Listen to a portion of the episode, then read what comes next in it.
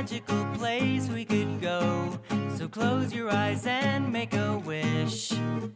For the skies with the angriest, flappiest birds, and the seas with ridiculous fish. The Touch Arcade Show is here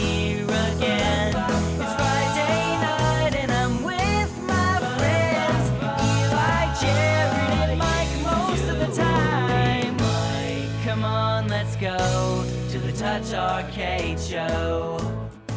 Hey guys, what is up? And welcome to the Touch Arcade Show, episode number 558. The Touch Arcade Show that is now, I think, officially a bi monthly podcast. Uh, last week, I don't remember what happened, but oh, I had somebody installing a fan at my house. babysitting. And then I had my twin five year old nephews over to babysit for the entire day. And uh, together with our two kids, it was just like madness, complete madness. Mm. So yeah, it seemed like a a fool's errand to try and record a podcast with all that going on. Trying to Um, watch two kids. Yeah, that sucks. Yeah. Four kids, I guess. yeah. Four kids. It's not it's not too bad because the three older ones kind of just play with each other and do their own thing. But then the youngest wants to do what all they can do and can't because they're all a lot rougher and stuff.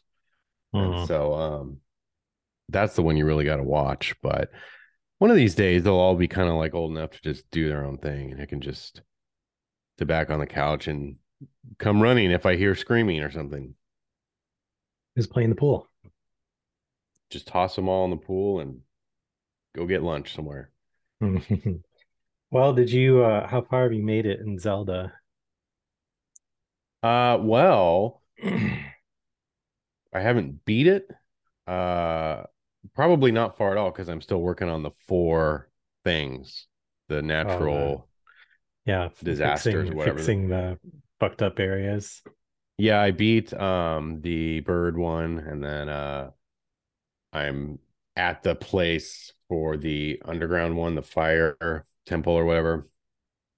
But um So you're just mad about that marbled rock roast or whatever right now? Just can't get enough of it. yeah. yeah, pretty much. Well, no, I got I got that guy sorted out. He like got a, from his spell or he was under or whatever. So now he's following me around and but I keep getting, you know, as the game goes, I keep getting distracted Yeah. with whatever. I I have one more map area to uncover. So I think that'll be my next goal. And then um kind of just been every time I see a shrine within Yeah. within vision distance, I'll mark it and then we'll make our way to over there to beat the shrine. So Have you done much of the underground stuff? not a ton, but I there was like one day where I really made an effort to like uncover some of that map and um light up the weird heart-shaped things and um it's it's crazy. So 2 weeks ago, I guess how long had it been out? 1 week or something? I think we'd both been playing about Yeah. a week. Um and we talked about Zelda. I can't believe I didn't mention the underground cuz that like blew my mind when we when you first go Well, it's surprising because like I feel like none of the um like pre-release coverage or anything like even hinted at that. No, and, And maybe that was for the think- best. I don't even think I saw like any like gameplay video of it or like anything. You know, it's just Well, I like don't think I don't think um all the press preview stuff was very controlled environment, and then um the people that got it early, I don't think you might have got to the underground in time unless you were like crazy going through it just to get far enough or, Yeah. or whatever. So that's it might have fair, I just been a fact that like the people that got it early and were streaming it were just like not even aware that there would be an underground yet or Yeah. whatever. So um but yeah, the the first time diving into the underground blew my mind and then I, I keep calling it the upside down because it feels totally like the upside down. But well, you know the the map is mirrored geographically. what do you so- mean? So like um I I don't know. I've I've been trying to figure this out. I've seen a few people been, been like, "Oh, this is the best hint for the underground is like the I guess like mountains. Wait a minute, let me think about this. mountains in the above ground will be like enormous valleys in the below ground. And Oh, Stuff like yeah. Okay. Yeah, yeah, yeah. Huh. That makes sense. I I've noticed you can see there's like some overlap of certain things, like Mhm. something on the on the ground level will ha- overlap to something Well, interesting on the bottom level. Yeah, and the the shrines ma- mirror uh, mirror one to one with the light seed things. Like the light seed is like the root of the shrine, basically. Oh, interesting. So okay, I- I, don't I- think I did notice that. I um I got uh I don't think that's a spoiler. I'm sorry if anyone feels like it is, but Yeah, like I. I mean it's it it's just a matter of like noticing it on the map, you know, because like there's the Mhm. three layers on the map Mhm. and I was like on the wrong layer and I was like, wait a minute, like every single one of these is where a shrine is. And then I was Yeah. like, oh shit, okay, this because before I was getting a little frustrated with the, like the underground stuff, being like, man, I've- I'm just truly lost. wandering around in the Yeah, dark with like no totally, idea what I'm doing and everything else. And then I started like targeting shrines that I had done before. Uh-huh. And then like it all started to make sense. And I started having fun uh with the underground stuff. Because like the Yeah. enemies all, are all harder and the um yeah. the um what is it the gloom that like saps your hmm uh permanently like saps your hearts until you like come back into the sun that Yeah. that whole mechanic makes fighting like really suck yeah. i mean Yeah, yeah, yeah. I, I guess it should be difficult you know it- but it like Right. it feels like it matters but um for for uh, another good tip is if you've updated your uh Purah Pad to Mhm. have the travel medallion thing hmm hmm you can just dump one of those on the ground like warp anywhere up hmm and heal the hearts that got broken from the gloom and then just Mm, and then- immediately warp yeah. back to i mean you still need to heal but like yeah. you don't need like the super special food that yeah. uh takes like whatever i don't know what ingredient it is but i feel like i've only found like four of them Right. No, like I know what you mean. sunflower or whatever goofy name it Yeah. is for that um Yeah, I just got the travel medallion not too long ago, and then um, that was kind of what prompted me to want to finish off getting all the towers so you could unlock the next one or whatever. But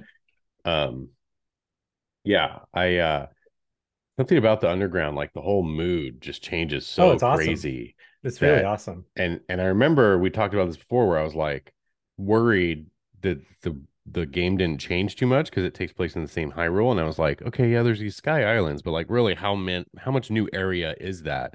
And it almost felt like this would just be like some DLC area they stuck in the sky or something, you know.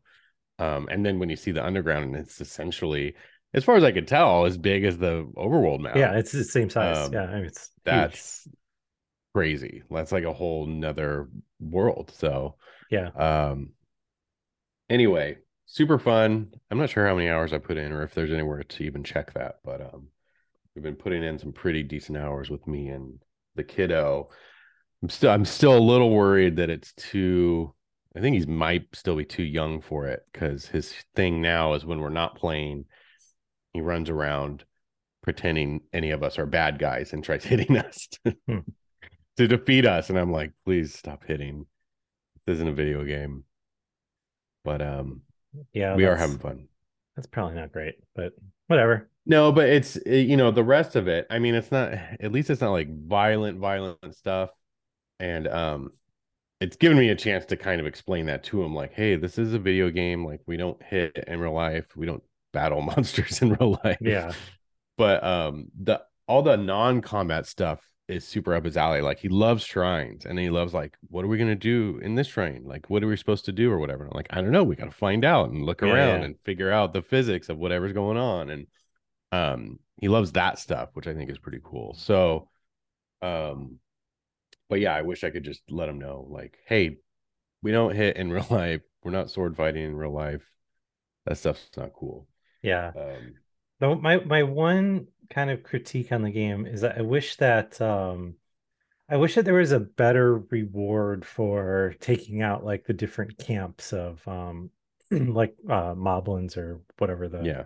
enemies are called, you know. yeah Because there's all these like all these different camps in the overworld and, they'll hmm I mean I guess you get a few fusion materials and stuff, but just like sometimes I don't know. It's it's weird because like you know like so Diablo 4 came out uh yesterday. I've been playing it and like hmm you know, you'll go in like and there's all kinds of different random dungeons, right? So you go into like just a random basement somewhere and kill a bunch of guys, and, and you always get like a decent reward for it, right?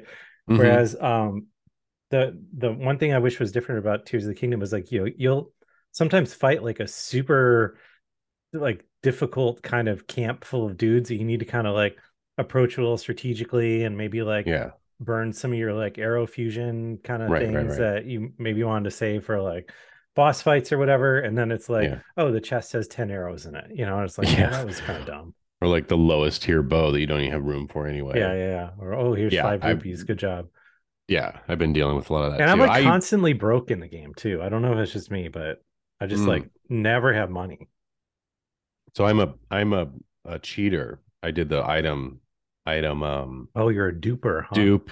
I'm a duper.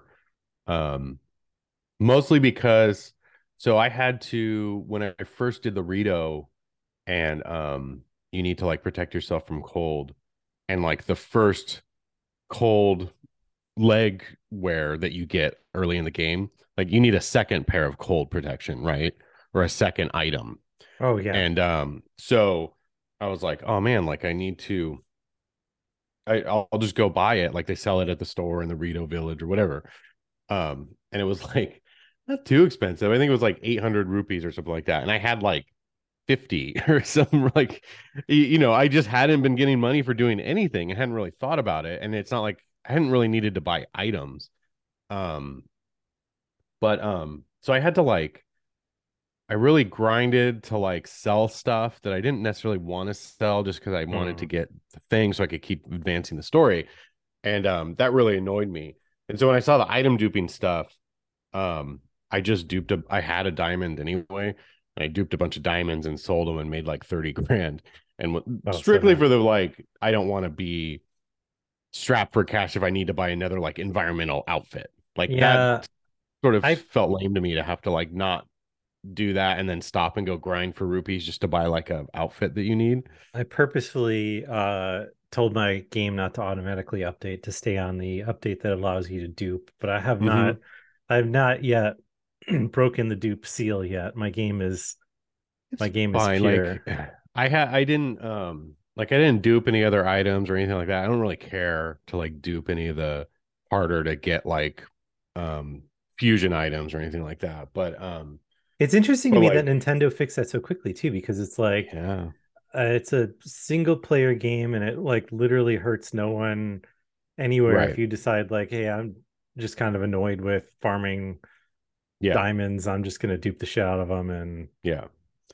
Well, it's know, like a nice um it's nice two twofold because the diamonds are worth a lot to sell and then they're a great fusion item too. So like I made some extra diamonds and made all my weapons diamond tier fused whatever's that adds an extra 25 attack power or whatever. So um that was nice too cuz then um I don't really like combat either. I don't really like I avoid those camps Oh, like you were talking I- about I have a lot as much as I can because they're just annoying. Like, especially earlier in the game, like you could just inadvertently get hit and have like one heart left out of nowhere and then get hit again and just die. And it's like, I didn't even really want to fight these guys in the first place or whatever. And so the diamond tier uh, weaponry has been nice to just like waste, especially the low level enemies that are just like fodder anyway, to not have to like get roped into a dumb fight and then lose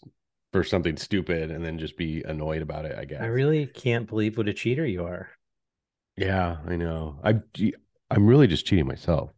I mean, But um yeah, cheating yourself was- I out don't of know. the experience of probably farming meat. I I agree with you though that it's that it should just include something like that for people that want to. This almost feels like the kind of game that's like, here's all the Zelda y stuff. Like, focus on the stuff you like, right? Like, you Yeah. like building crap, go for it. Build crazy machines, you you know, whatever. You like fighting people. Here's a million cool fights or whatever. You want to just play through the story, play through the story.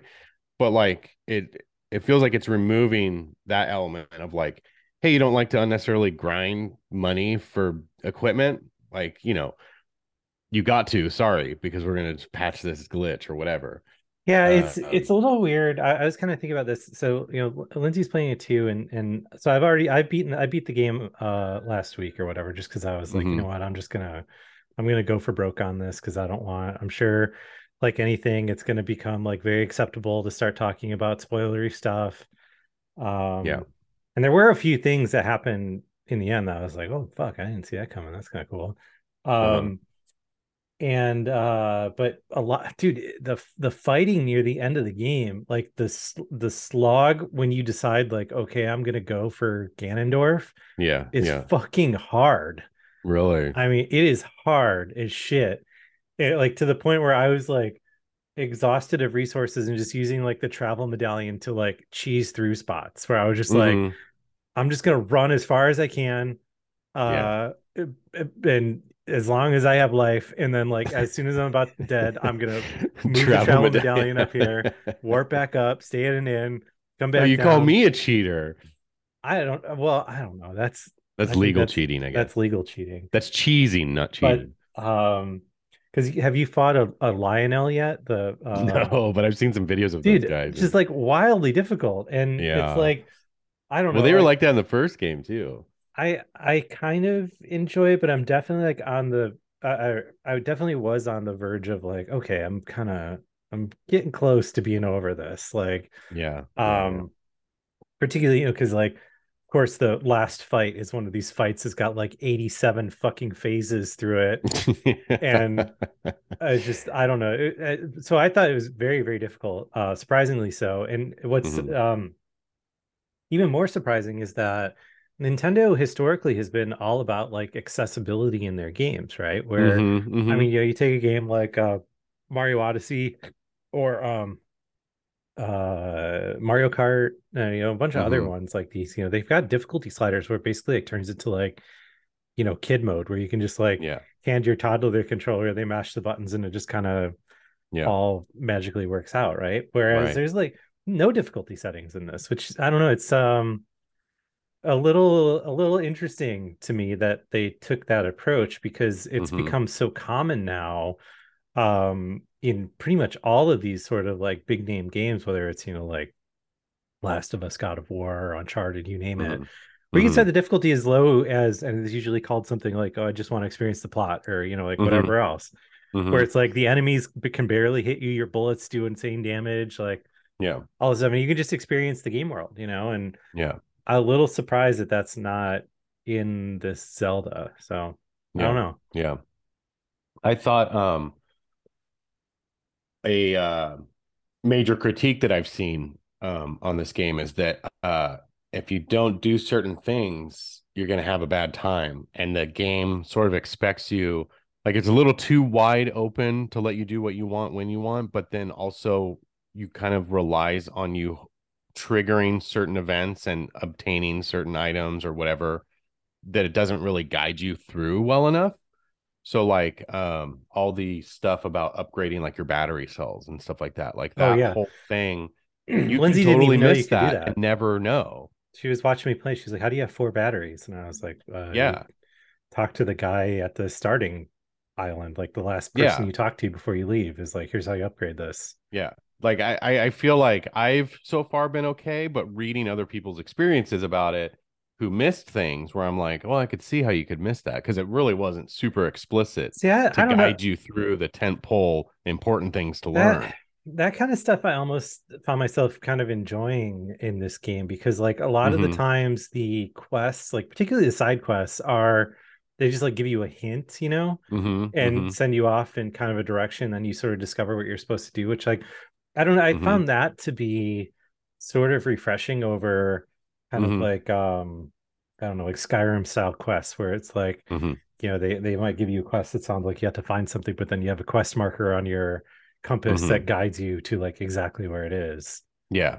Yeah. um but I, I mean i don't know i almost think that zelda should probably have that that you can turn on who cares Yeah. you know That too. Um yeah, I don't know. I don't know the best way to tackle it because I agree with you. Like I think it's kind of fun to find those things out or be like, holy crap, all this Zonaite I've been collecting like is worth does something or whatever. Like I didn't see that explained anywhere. Yeah. But um it also could like screw you because you might just have your one battery and need to fly a far distance or do something weird and then not be able to and be like, what is what is wrong here?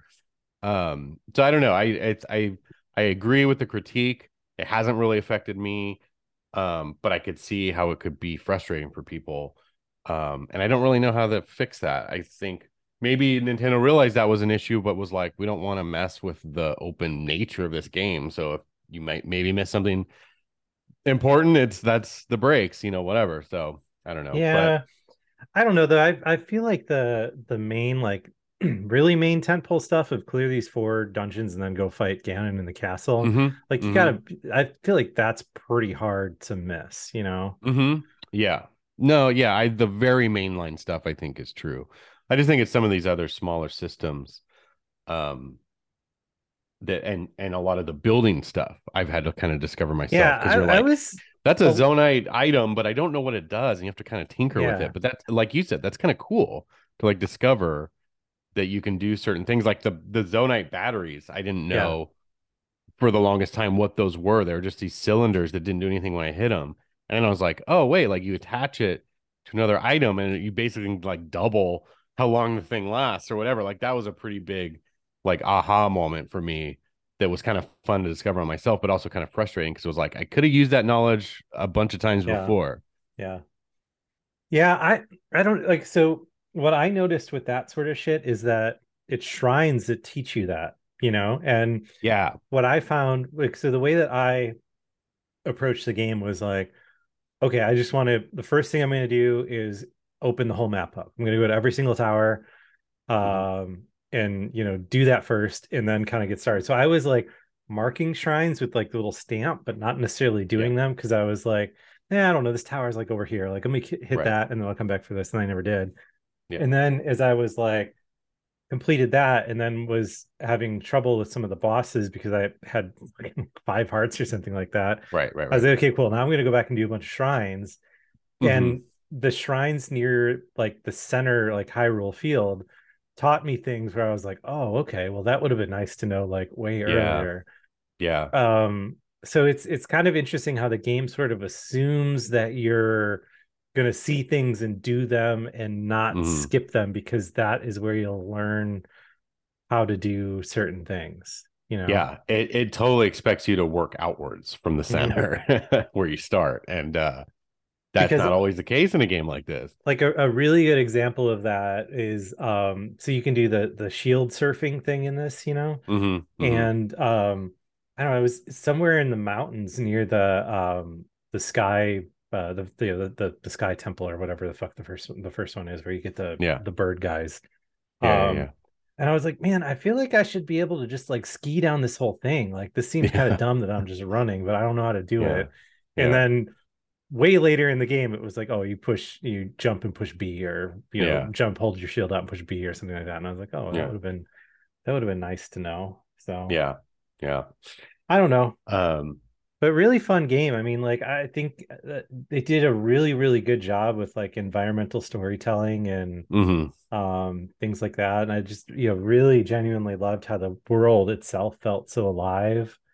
Yeah. Um, the story, like uh, story is really really good in this. Like you get kind of uh, once you go through like everything that you're supposed to do and the whole like end sequence and stuff, you're like, oh fuck, like this is interesting innovation from Nintendo to release a Zelda game that actually has a compelling story instead of just like, yeah, no, Ganon's back. Just get the fucking Triforce and kill him because yeah. that's what we do. that's funny because I I don't care about the story like at all, and I felt that way about Breath of the Wild. And um, I watched. So I, in addition to being a cheater, here's another revelation about me. Um, I never beat Ganon in the first game. I had 300 hour save file, never actually beat the game. Wacky.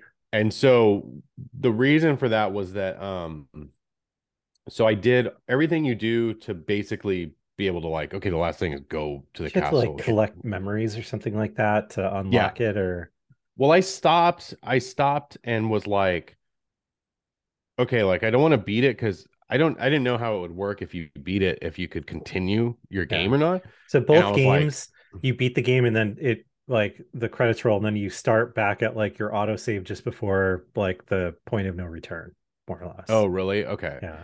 Cuz um my main concern in in the first game was like I don't want to beat it and then not be able to go back because I really want to find all the Korok seeds and I want to find all the stuff I missed. I basically remember when they um remember the heroes path mode was like like an update for the first game, Yes, like yeah, several months after it came out or something. And um, so once that heroes path thing was there, I was like, oh crap, like I can see all the places I've never like even ventured Yeah, to. And yeah, there was yeah. kind of a lot.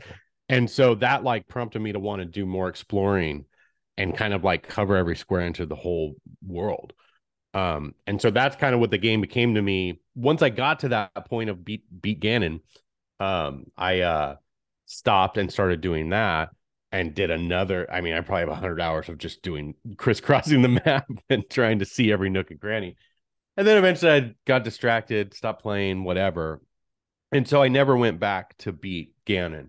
But um when I restarted the game a few weeks ago or whatever, when it before the new one came out, um, I was sort of like, oh, I think I just want to mainline the main main story and just Yeah, go straight through it and get to Ganon and beat him. And I wonder how long that would take. And it was gonna be too much time to actually do that before the new game came out anyway. But um, so yeah, I I did end up watching a video at one point in time of like what the story was in the first one. And it was like lame anyway. So yeah. Um, Breath of the Wild. I mean, it's kind of whatever, like typical Zelda story. This one, I guess, takes place like way before or touches on events with like the creation, the actual creation of like the original Hyrule. Or mhm, I don't know. I don't really. It's still kind of loosey goosey enough that you're like, I yeah. feel like I don't really know what's going on, but it's uh pretty interesting. I guess I don't know. Huh. Yeah, I just came across um I guess there's that there's like a similar thing of like un- unlocking the memories from the first game in this game. And I just came across that one um my first one because I hadn't been looking for that sort of thing or anything and I hadn't gotten any quests that were like, "Hey, go look for memories" or anything like Yeah, that. I just happened across one. Look for like the crop circle looking things. Yeah, yeah, yeah, yeah. And I didn't know what that was. And then um yeah, it triggered this whole cutscene thing or whatever. And I was like, oh, this is like the first game. But um I don't know. Beyond that, I just don't really care about the My story stuff. Honestly, my biggest problem with playing this stupid ass game was how often I would forget that I had like different abilities, like specifically the one that allows you to like ascend through stuff. I love that. Yeah. Like I think we talked about this last week, but like it Mhm. just persisted through my whole stupid playthrough. Like I would be like, Yeah. man, I just like I guess I just need to climb this and like fuck, I don't know Yeah. stamina. I need to like pop the stamina food or yeah. build this bridge, and then like I'll do all this shit, and then I'll look at it and be like, oh, I, I just need to ascend right here. This is all all you have to do. I've done that a bunch of times in caves where you like go in this crazy, particularly under um the cave. I don't know if this is a spoiler or not, but that in the um the little bunker in the first town that you can go down in. Oh and yeah, then Well, there's wells the wall. everywhere. Also, Oh, the like wells too. Yeah. like that's yeah, I want to like, find all the thing. wells. Like that there, there's a lot of collectathon type stuff in this. Yeah, game. yeah. The 900 Korok seeds, like Is there 900? Oh my I, god. I believe so. There, I think there were in the last game. There was a, in the first game, I think too. Yeah. Oh. Um, but yeah, under there's a weird um cave where you unlock like the bad version of the blessed statues or whatever that let you respect I think your, that your I think you get that as soon as you beat what any any any temple. I think that. Oh, okay. But yeah, I um that cave goes on for a while and it, it's got a lot of branching paths or whatever. And then it kind of culminated in this big room with one of those giant rock monsters. And I was like, I am not in the mood to fight this dude right now. and so I was like, man, I don't want to like uh, wind my way all the way back out this cave or whatever. But it was like, oh, I can just like go through the ceiling and be out. Like Yeah, it's instant yeah. exit. yeah, Anyway, very good game. Uh, love it. Not even close to stopping being done with it. no. Are you going to go back and play it more? It sounds like you're on to Diablo now. Yeah, I don't know. I mean, Diablo just came out yesterday, and I don't know. I Yeah. really, really, really liked the Diablo beta, and Hmm. um, the retail one seems really good. I I paid the uh the twenty dollar upcharge to play it four days early, so at minimum, I'm gonna play it this weekend. Oh my god, what are you rich? Uh, apparently, I'm the kind of fucking idiot that buys the ultimate edition. Oh, speaking Um, of speaking of buying things, one thing we Mm. didn't touch on Mhm. the dumb shit we didn't need. So Did you get- um I've uh I was posted on Mastodon about this today, but I Mm. um so I've I've had shitty rice makers like my whole life, you know, like just the Uh-huh. $20 Walmart special Black and Decker Uh-huh. kind of thing, you know. Uh-huh. And then we got the instant pot, and I'm all about Mhm. the instant pot, right? But Makes great um, rice. Yeah, the problem is we used ours so much that the um I can't figure out if we've just like worn it out or what. The inner pot part. I don't it's like it's not it's not sealing properly and I ordered a new seal Mm, mhm. and that didn't solve the problem and Hmm. um I don't know. I was reading like all this shit that I got on this YouTube rabbit hole of like, oh well, here you need to like tweak this little weight thing in it because like it's not, it's it gets stuck with all this crap and then it doesn't like pop up and and then if it doesn't do that, then it won't start building Mm. pressure and Mhm. I was just like, oh man, like I don't know. But we the only thing, uh, I mean, the primary use for the instant pot for us lately has just been making rice. So I was like, you know what, like. Mhm. I'm done being frustrated with this thing, like having everything else ready for dinner and the fucking instant pot just like won't work to make rice. So I was like, you know what? I'm fuck it. I've been putting off buying a nice rice maker forever. I've wanted this one that they've been posting about on Wirecutter for 10 years now. Mhm. Uh it's outstanding. The Zojirushi or whatever, the I know. I Japanese think I know what you're talking about. elephant, you know? Yeah, yeah. It looks like an Mhm. egg. Yes. Uh makes five cups of rice and it's like seriously fucking unbelievable how good it is. really. Because you wouldn't think like it would make that big of a deal, right? I was just like, Mhm. I was just like, you know what? I, I'm, I, I don't. I've been of this mindset with kitchen stuff specifically for a long time, where it's just like, you know what? I'm 40 years old now. Like, I am Mhm. done buying cheap shit that Mhm. like wears out. Like, I want to buy like, Yeah. if I'm gonna get something, I'm gonna get the nice one. Yeah. You know, uh, save up for it, get the nice one, and then just Mhm. kind of check that off the list. Like, cool, we don't need Right. to worry about a rice maker for a Right. hopefully long amount of time, right? Um, so a lot of rationalization to, to go into buying this thing, but extremely happy with it. Uh, it like seriously makes like Chinese restaurant style quality Nice. uh rice in it. So That's exciting. it was two hundred bucks though. So I don't know, the two hundred dollars for a Eh, rice maker seems what what's money? seems kind Um, of crazy to me, but Oh, you could know. have bought uh two thirds of another lightsaber. that's true. or uh, Uh. two two copies of Diablo. Everything's so ex- it's crazy. Everything's so Yeah. expensive now. Like these these things like are, almost feel reasonable. Yeah, yeah, right. yeah, I was expecting you to say a thousand dollars or something like that. No, I, I you have can spend a thousand oh, dollars on like one of their high end ones for like for an actual like Chinese restaurant that make like yeah. 15 yeah. cups of rice or something ridiculous like that. And I've um, farted around with getting an espresso machine a bunch of different times, and I, it's the same type of rabbit hole where you're oh, like, yeah. like it's been a hundred bucks, but it, most people say it's bad and it won't last or whatever. Or you can spend like five hundred dollars and get like a decent for a con- a consumer countertop model, or you can spend like three grand and get one that is basically what a coffee shop would buy itself. Yeah. so a friend of mine, a really friend of mine has that was like their COVID splurge was like, Mhm. we're not going out for coffee anymore. This is ridiculous. Like our companies gave us like a small stipend for like, you know, comfort at home kind of thing because Yeah. the office is closed and stuff. We're going to spend Yeah. that money on like a really nice Yeah. espresso machine. And the problem that I mean, as an outside observer, it just seems like an enormous pain in the ass, right? Because it's like you're Mm-hmm.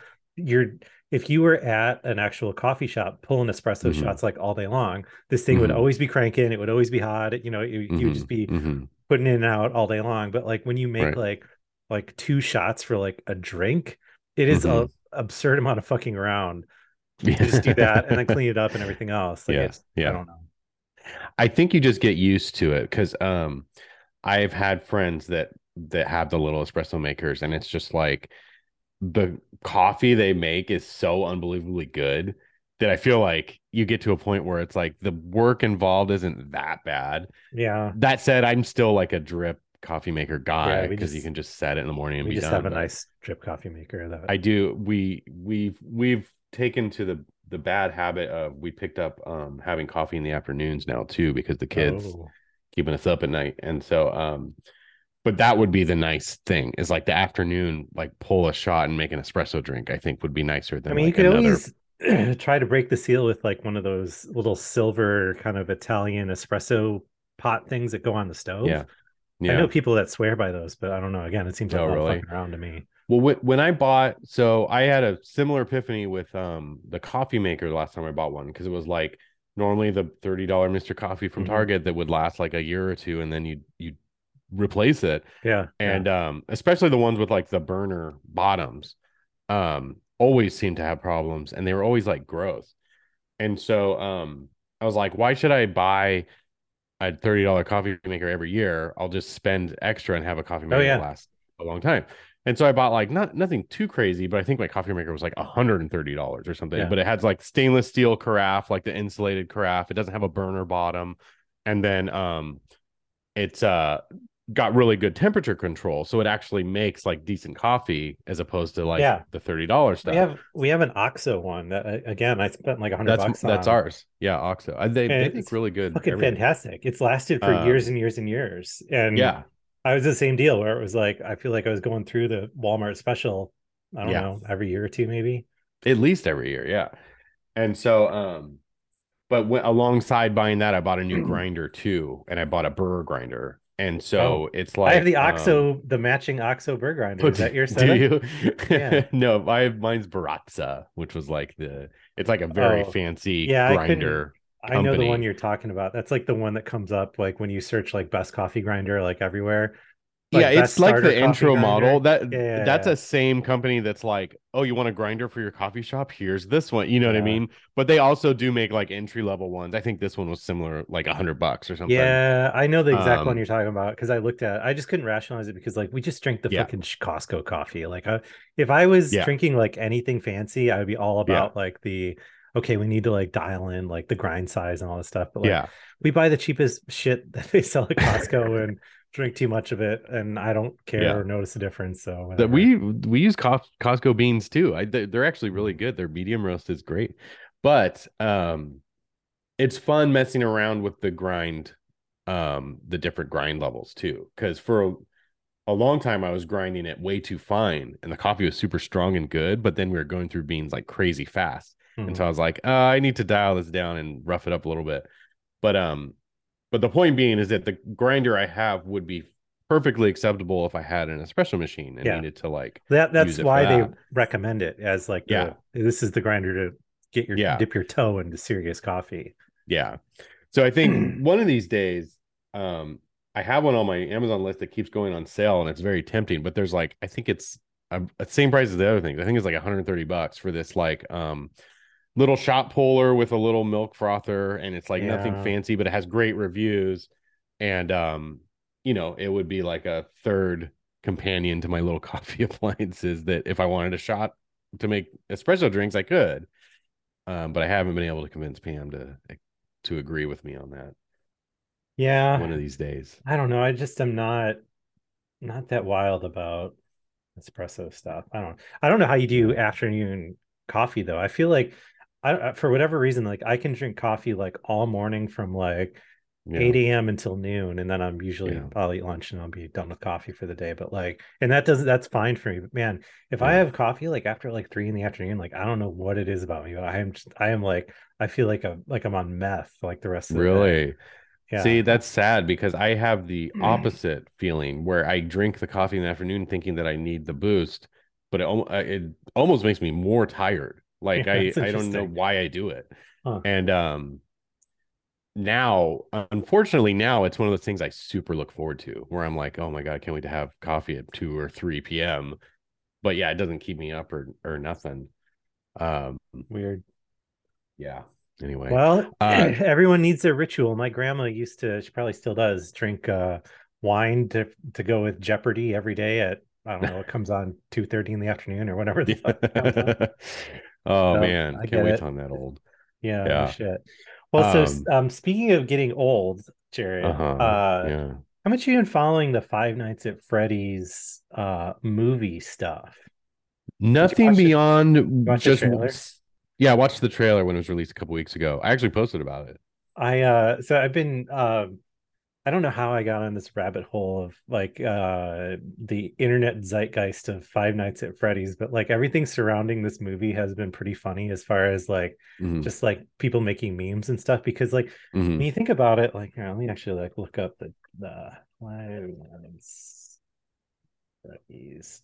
Yeah, so game came out in 2014, right? Mm-hmm. So like if you played this game, you know, when you were a teenager, like say you were like, you know, 12 years old, like you're an adult Mhm. now, right? Like Yeah. so I've Yeah. seen like all these like really funny memes and and uh TikTok videos and stuff like that of like this trailer like activating people like the uh like the Winter Soldier shit or you know just like like people discovering like their Fight Club alter ego like hearing like the music from the trailer or something like that. Yeah. So this this got me kind of like so I don't know I was never like super duper into Five Nights at Freddy's. I mean obviously no. we covered it and everything because it was so popular but like i it just like uh, jump scares have never really like worked on me or Same. you I'm the know like way. yeah. I, I don't know like it just it it seemed like five nights at freddy's to some extent was like almost a potentially accidentally a game that was like perfect for reaction videos right yeah. where it was Oh like yeah. Accidentally for sure. here's here's the jump scare that allows me to like fly backwards off my seat and make like the a crazy YouTube video and all this stuff, Yeah. right? Yeah. Um, which is like I don't know, I I- even even like horror movies, like I don't like jump scare centric horror movies, like don't really do anything for me. I like the more kind of like creepy supernatural sort Like of like- psychological horror or something yeah, like yeah, that. yeah, yeah, like unsettling kind of stuff more than um like boo. yeah, like that. that yeah, stuff doesn't work on me either. no I, I just sit there and i'm like oh, okay I was okay whatever um so i think as a result i never really got into five nights at freddy's um it never did too much to me either um but there's this the excitement surrounding the movie had this week i was like you know what i'm gonna like uh, and I've heard people like referring to like the Five Nights at Freddy's lore and like all this other crazy Yeah. bullshit surrounding it. And I was like, you know what? I'm just gonna watch a YouTube explainer about this. And I was like, Mhm, really, I'll just mhm. do some like quick little like three minute video that explains like what Five Nights at Freddy's all that. Four Dude, these videos later. are like, yeah, they're like an hour plus long. yeah, yeah. Because like what I didn't realize, and this is just I guess me being old and stupid, was that like Mhm. there are so many fucking games Yeah. and there are so many like uh secondary kind of materials that Mhm. um participate in the canon including like Mhm. books and comic books and um Mhm. like uh spin-off uh like games that Yeah. I guess like a new developer like took over and made some additional games or I don't really I don't Yeah. uh, there's a lot, right? They're like a fucking shitload. So Mhm, like mhm. for me I was like, "Oh, I I I don't know where they're getting like the full story from." Cuz like when I I think the I don't know, when I was playing the Five Nights at Freddy's games when they came out, it was all like, "Oh, you're an overnight security guard and you need to kind of like watch the cameras like Night Trap and yeah. you know, I was always like, how are these kids like getting like story stuff out of this? Because when I play it, Yeah. it's like, okay, you're watching the animal or the animatronic come near you, you have to close the door at the right time. Like very right, right, like right. night trap style gameplay, you know? And you know, it just I, it never made sense to me, right? So after watching these videos, like this shit goes so deep, it is just out of this world, like almost to the point that like the stuff that happens in the actual like mainline games is like feels like two percent of the actual like larger like Five Nights at Freddy's universe. Yeah. And I what I think is cool about that is that um it's almost all fan generated, right? Or like, you know, because Scott Cawthon was so involved with the community, a lot of their like you know, theories and things that they came Oh, up yeah. with like Yeah, yeah. ended up making it into games or whatever. And so it's sort of like a combined creative process, I think, between the fans and the creator, which I think makes that even that more appealing for the people that were fans already.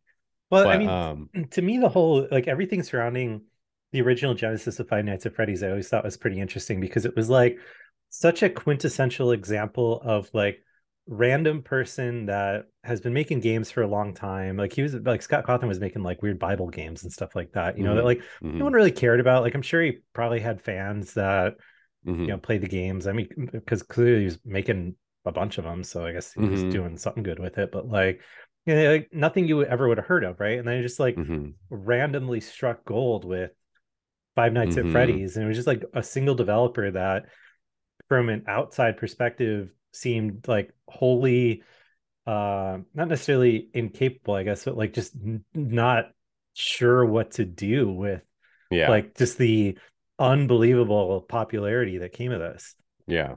And I think like as a result, the you know the the end result was pretty cool and that like the dude didn't know what to do, so he just like took the best ideas from the community and was like, okay, this is Yeah. this this seems good, but this this is Just the ran premise it, yeah. for Well, you know- the other thing was like those games were released pretty rapid fire. Like I think like three of the games came out in the same year or something like that. Like they there wasn't a big gap in between them releasing. Um which Yeah, always made me I got the timeline right here. So 2014 is Five Nights at Freddy's one and two. 2015 was three and four. Mhm, And then there was a gap in 2016 with that Five Nights at Freddy's World. And then Mhm. Sister Location came out. oh, yeah, that crappy RPG thing. And then like immediately after that was Freddy Fazbear's Pizzeria Simulator. Mm-hmm. Mm-hmm. Yeah, I um I feel like that when I was reading when I was posting the trailer for the movie, because I was like, oh my god, this thing's still a thing, and like it has Mhm. an actual trailer and release date. Um, and you look back at how long because the movie plans came out pretty quickly when during Yeah. that 2014 or Yeah, 2015 yeah. span when it was like the hottest thing in the world. Um, and so you're like, how is this movie taking this long? Especially when you know you're releasing games so quickly and you're, you're signing merch deals and stuff like that you're really striking while your iron is hot Yeah, yeah. and, but with the movie they completely did not do that and so now it's whatever eight years later or something it's like it, how many people really care about this movie i don't know how crazy the fan base is anymore too because like you said a lot of people are like in their late teens or early 20s now that were like big fans back in the day so um Yeah, I don't know. yeah, This I know, it's weird this to me just seems like it's gonna be I don't know. I'm I'm curious to see how this does because um in an era where people were still buying DVDs, I would say that this would be like a movie that would positively bomb at the box office, but then like yeah be like office space where it's like, holy fuck, these guys sold 100 million DVDs of this movie. yeah yeah. uh, or or something like that. I don't I don't know. I don't really know how this is gonna play out because like you know it's un, uh, undeniable that Five Nights at Freddy's was a kind of cultural moment for like a lot of people. Mhm. And I don't know, it's kind of hard for me to think of like like what an analog would sort of be for us because like you know when we were when we were teenagers it wasn't really possible for things to go like super viral and Yeah, I guess like At the Star time- Wars would be a one when I was in, in high school and stuff, but maybe that was something that's been around for decades. Yeah, I don't know. I guess for me, like maybe like Lord of the Rings stuff. Like I always really liked Lord of the Rings Mhm. as a kid. Then they made the movies, and I was like, oh fuck, dude, I'm super into this. Yeah. So maybe the Five Nights at Freddy's movies for, or I guess movie singular. We don't know if it's plural yet. Um, yeah. probably exists for the same kind of hole for people that have this like super strong nostalgia for this like IP that is sort of like a cult Well- thing, but not really. That Yeah. just comes out of nowhere, and now you got money to like go see a movie or buy it or you Yeah. know whatever else because you're an adult Yeah. and not Yeah. you know skis and uh surveys for iTunes credit to Yeah. with three dollars to buy the game. Well, I can't um I can't think like um just based on what I've seen from the trailer. I feel like this this movie will succeed if it doesn't take itself seriously at all and it doesn't seem like it will, right? Like it needs to be fun, campy horror. Right. and right. I think it's like okay too.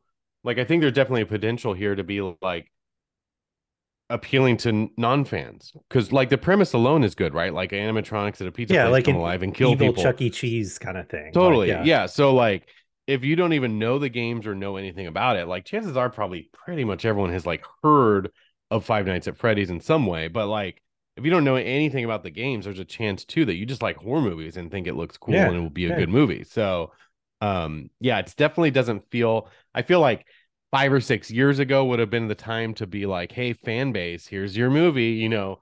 But then at, at that same time, who could have gone to go see it? Because the fan base skewed really young. Yeah. So if you're going to see some crazy, gory, rated R horror, yeah, you know that that's actually a really good point. That like there's potentially a good chance that like maybe parents didn't really. I don't know. It, it probably was like a taboo nature to this game because you're playing it this gory like scary game on your Yeah. own little personal screen that your parents don't really know yeah, about. So like it Yeah. might have been a hard sell to be like, hey mom, take me to this like ultra gory horror movie based on these things Yeah, this game that I love, you know, as opposed to now you can be like, fuck yeah, dude, I'm gonna go see it, and then I'm gonna buy it on iTunes or whatever else. and- Yeah, that's a good point. Maybe they they did themselves a favor by letting everyone age up because now Yes. those original fans are old enough to actually see the movie or something. Or Hmm. I don't know, maybe Five Nights at Freddy's just it still has a huge fan base that spans all ages and it gets new fans. I don't I don't really know because we haven't been following it, but um I mean, clearly they're still. I mean, they're releasing these books and other shit because people are are buying them. I mean, there's still, you know, there's still games coming out. There's uh Five Nights at Freddy's Help Wanted um just came Mm. out, I think. Mhm. Uh I don't know. There's it's uh I don't know. It's I, I guess for me what I'm what I'm curious of is like how deep in the lore do does the actual movie go, right? Because yeah that was, was kind of interesting watch, watching different YouTube videos is that like there's definitely sort of an inflection point when um the authors of the books I think had to be like okay well we need like more to talk Yeah. about than yeah spooky Chuck E. Cheese with yeah. uh animatronics that come to life and kill you. Like we need a yeah.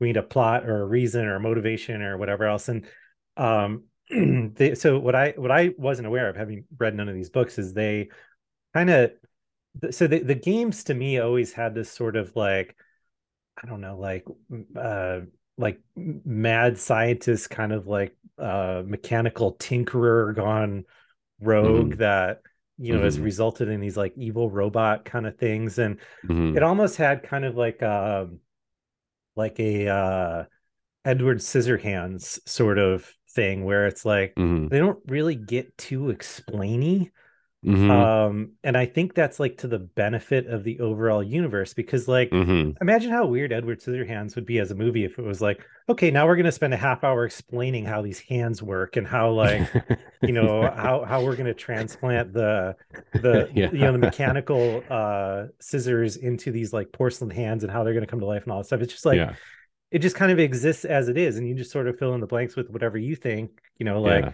is edward a robot android kind of thing is, is you Yeah. know is do these hands even work like oh it Right, right, right, kind of right. doesn't really matter you know to yeah the larger thing but but the the problem was with five nights at freddy's is to get into these books they had to kind of come up with like those things right mhm, so yeah. um in the in the books they um invent this thing called remnant which is effectively like it kind of like retcons a lot of the motivation of the original games and that like the reason that these and I'm probably butchering this so if you're a huge Five Nights Mhm. at Freddy lore person and you're like well no actually Send us an angry email. of wrong yeah um th- th- they they like kind of retcon it to be like the reason that these different robots are like killing kids and stuff is because they're like capturing their souls and to Uh-huh. extract this like I don't know like essence called remnant which kind of to me reads like what they were saying like people were doing at Comet Pizza with like the adrenochromes and like harvesting some like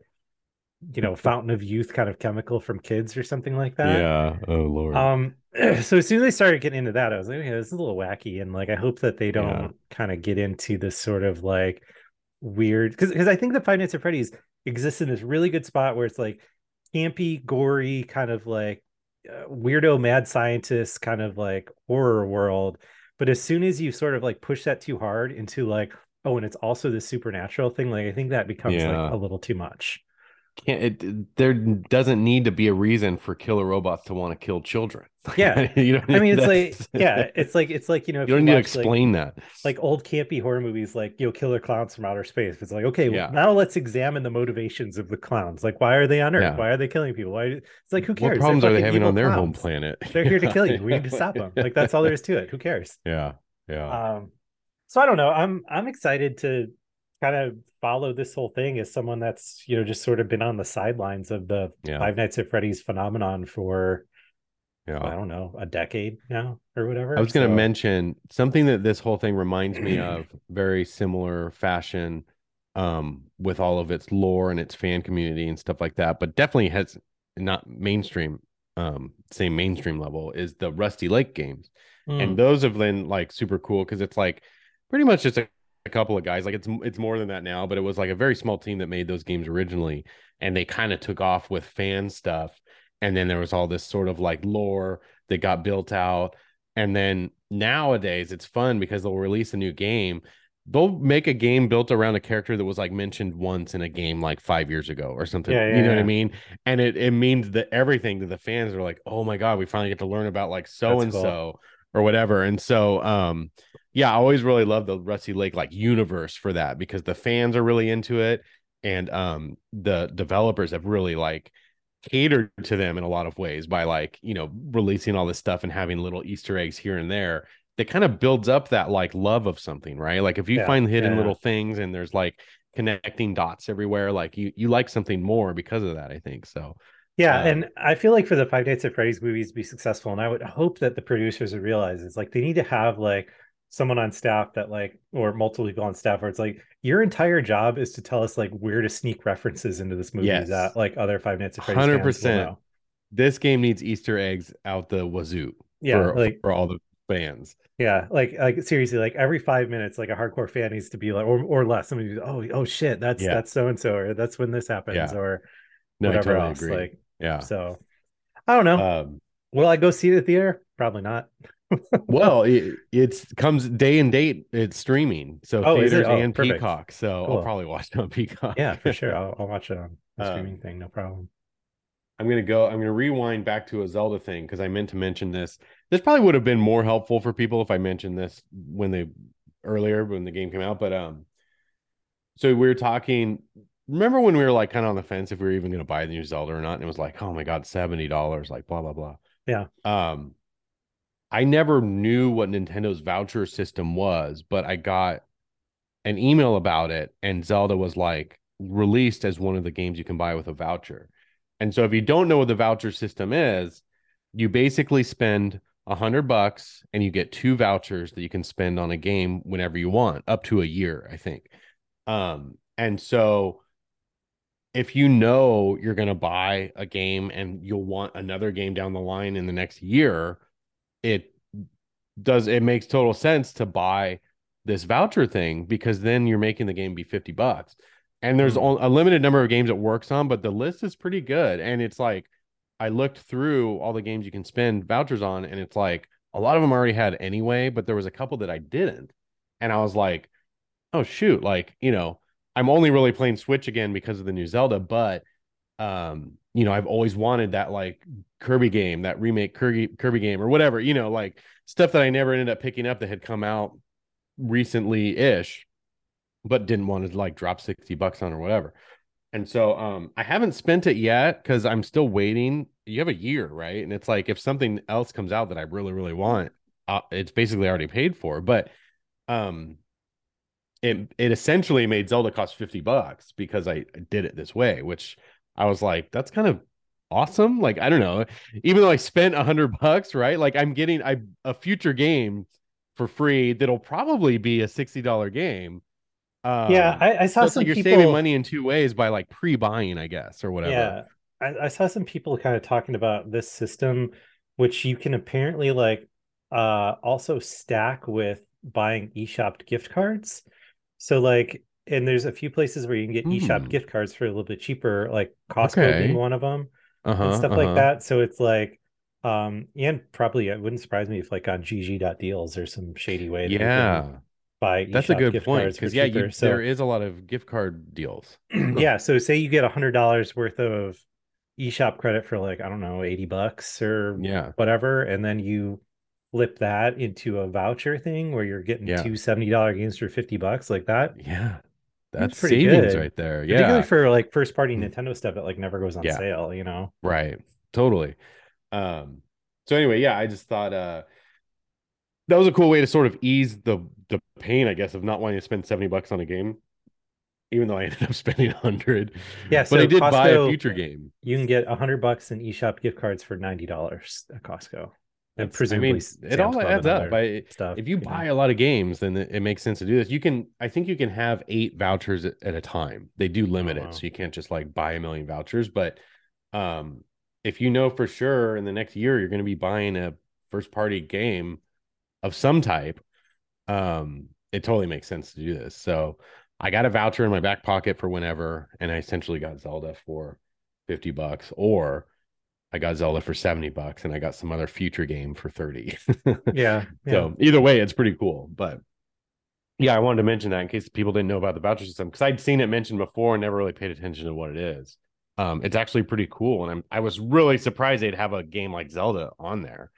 Um, I wonder if they did that specifically for people like me to discover vouchers and like, you know, think it's a good thing or, or whatever. Yeah, I don't know that that kind of psychology works on me pretty well because like Yeah. I, I don't know I I ended up just buying it outright. I don't give a shit like whatever. But Mhm. like, I mean, 20 um, bucks is 20 bucks, but I could at the same definitely see a reality where I was like, oh, this voucher system seems like a better deal, and then me just having Nintendo having a hundred of my dollars and me sitting around with a voucher for that Who the fuck expires. knows how long that I just eventually Day forget about, 364, you're like, shit, I gotta spend this on something, whatever. Oh, so they're only good like they actually expire?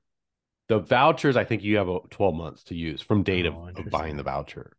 Huh. So another game that I want. I mean, that's why I looked through the catalog and made sure there was stuff I wanted on there that hadn't hadn't bought yet, but I just didn't pull the trigger on that because I'm not gonna be playing another game anyway. But um, but then I was like, well, let's see what happens in the next year because Nintendo's bound to release something that I'll want, and then boom, I can use the voucher. But if I for some reason didn't, I'll know I can at least buy something I wanted with it.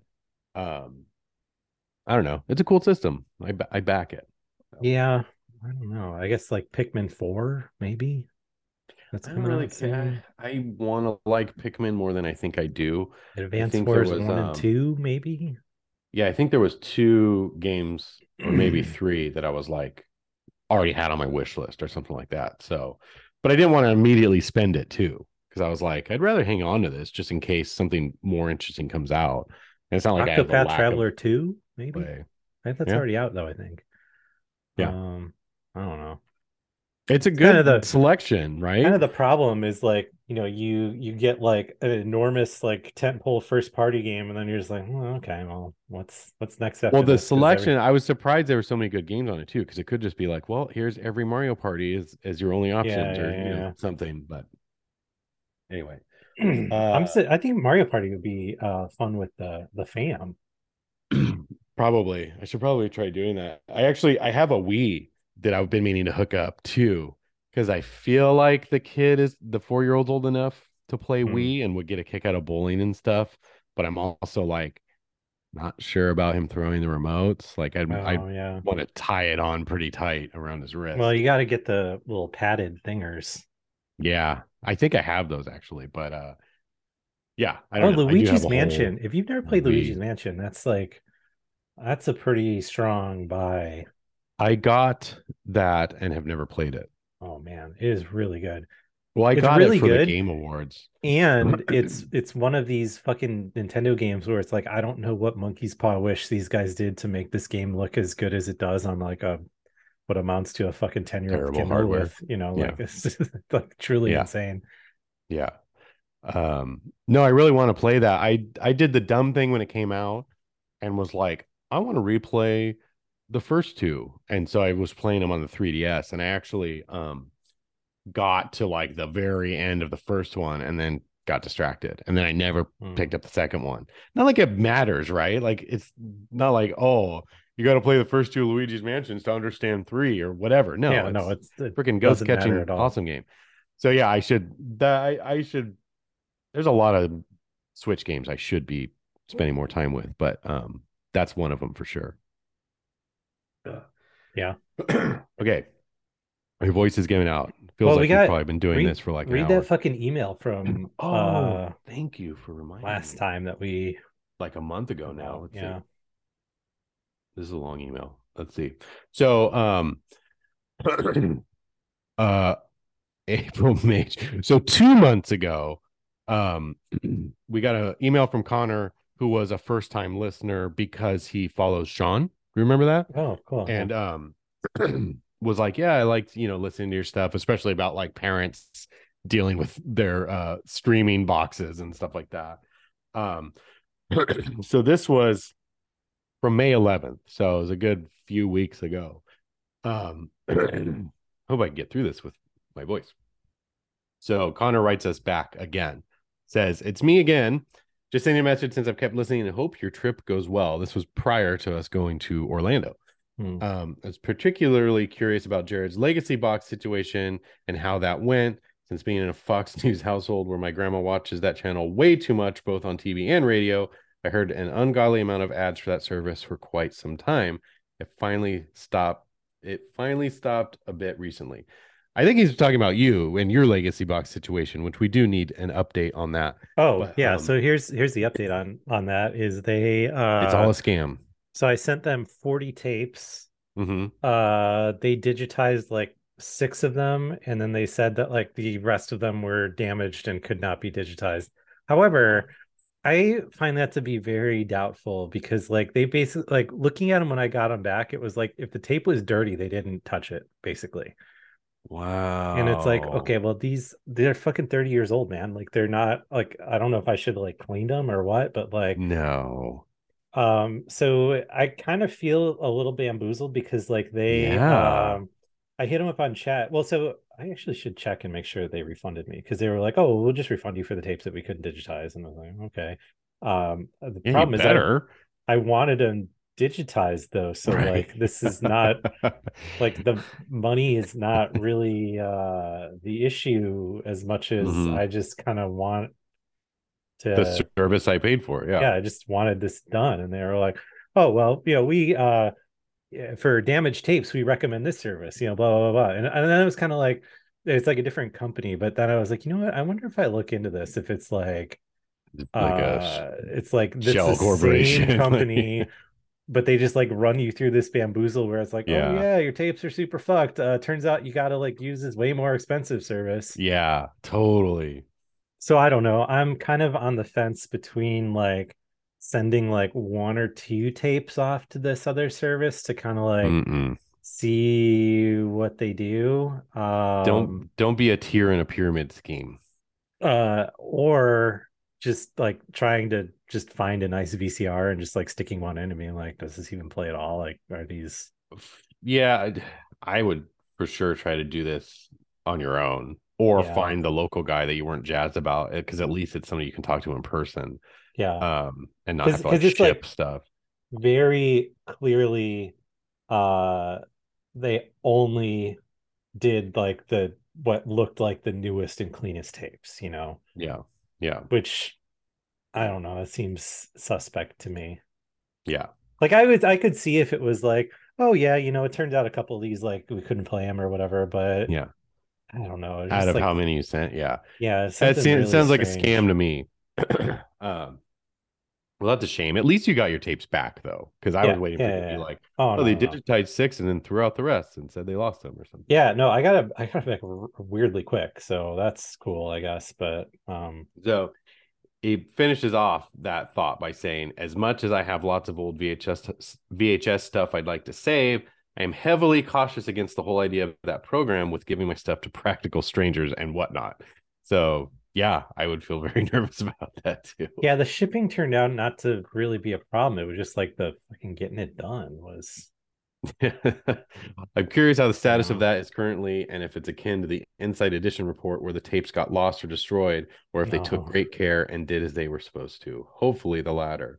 Um, so yeah, there you go. There's your update. It's not Yeah, like part of me almost wants to like like taking advantage of like another legacy box sale, but like clean the tapes a little bit before I send them in, and like if suddenly they're magically playable, you know, yeah. just like because I I didn't do any, I didn't wipe them off or anything. They were just dusty old Yeah. fucking tapes, you know. I mean, you could get like one of those VHS tape head cleaners or something like that, but I don't even know. Those things are probably like collector's items and a million dollars. Yeah, I, well, that that's kind of like, you know, part of the reason why I did this because originally I was like looking for a VCR and it was like, fuck, man, like a a VCR that doesn't look like a piece of shit is like Yeah. 200 bucks now, you know? Right. Yeah. Yeah. Um, I have a huge VHS collection of skate videos. And so from the time I was 12 years old, I've been collecting like skate videos and they would always come on VHS. And then um, DVDs didn't start really getting popular. I mean, halfway through the 2000s, I would say you were still getting like VHS tapes. And oh, um, oh yeah, so I have like, I had like a trunk, like a whole crazy old school trunk, um, filled with VHS tapes and and my VCR. And I gave them all to my buddy that owns a skate shop because I was like, I don't know what I'm gonna do with these. I've held on to them thinking I would like digitize them someday or something. I just never have. So he has my VCR and all these tapes, and he plays them all the time, and they still work fine and stuff. And Really? Yeah, it's kind of cool. So, but I'm sort of I'm sort of bummed I gave him my VCR because I'm like, dang, now I don't have Yeah. a VCR, and if I ever wanted to get one, I mean, I guess I would just borrow it back. But um, okay, finishing off this email. Uh, on my end, I've just been playing more IREM stuff on my Evercade EXP, and I'm honestly stunned. iOS only got the first two games and not a port of LEO. We were robbed. And then he says, also, Jared's mic accident made me burst out laughing at work. That was giga epic. Uh, that was when I didn't realize I was muted. Was that what it was? Oh yeah. um, take care and be safe from the funny Nya Fox Brixton. I'm probably not pronouncing that right. Sincerely, Connor from Seafoam Gaming. So uh, thanks, Connor. Awesome that a new listener has continued listening and has thoughts and feelings that uh, they wanted to share with us. So appreciate So that. Uh I just looked on Facebook Marketplace near me real quick just to see what the VHS landscape is. Mhm. Magnavox DVD VCR combo with remote and Ray Stevens tape. Ooh, Here is the description. Magnavox DVD and VCR combo with remote works great. Comes with Stevens tape and a DVD, all for 25. If you come to me in Kingston, I do 20. If not, it be 25. I can bring it if it ain't too far. Hey, there you go. 25 bucks. Buy it. You can watch all your VHSs. Ray Stevens comedy video classics. Boom. Bonus. Yeah. Uh, that's not too bad. I guess if it actually worked or It looks very dirty. I'm sure it is. But, And then like the next one's 150 bucks.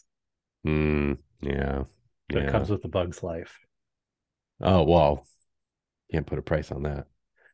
Well, Um, this is how I get stuck on this Yeah, kind of thing. It's don't. like, don't go down that rabbit hole. you know, Uh, all right. Thanks again to Connor for emailing us in. And if anybody else wants to email us, we love to get emails podcast at toucharcade.com. Share any of your thoughts or feelings or uh, funny jokes or whatever you want. Um, sorry. So let's wrap things up. Uh, thanks again for listening to this week's episode. And as always, could really use your help and your support. Uh, visit patreon.com forward slash toucharcade or do your Amazon shopping through toucharcade.com forward slash Amazon. And those two things help us keep the site running, which is still hanging by a thread. Um, so with all that, thanks again, and we'll be back with another episode of Touch Arcade Show next time. see ya.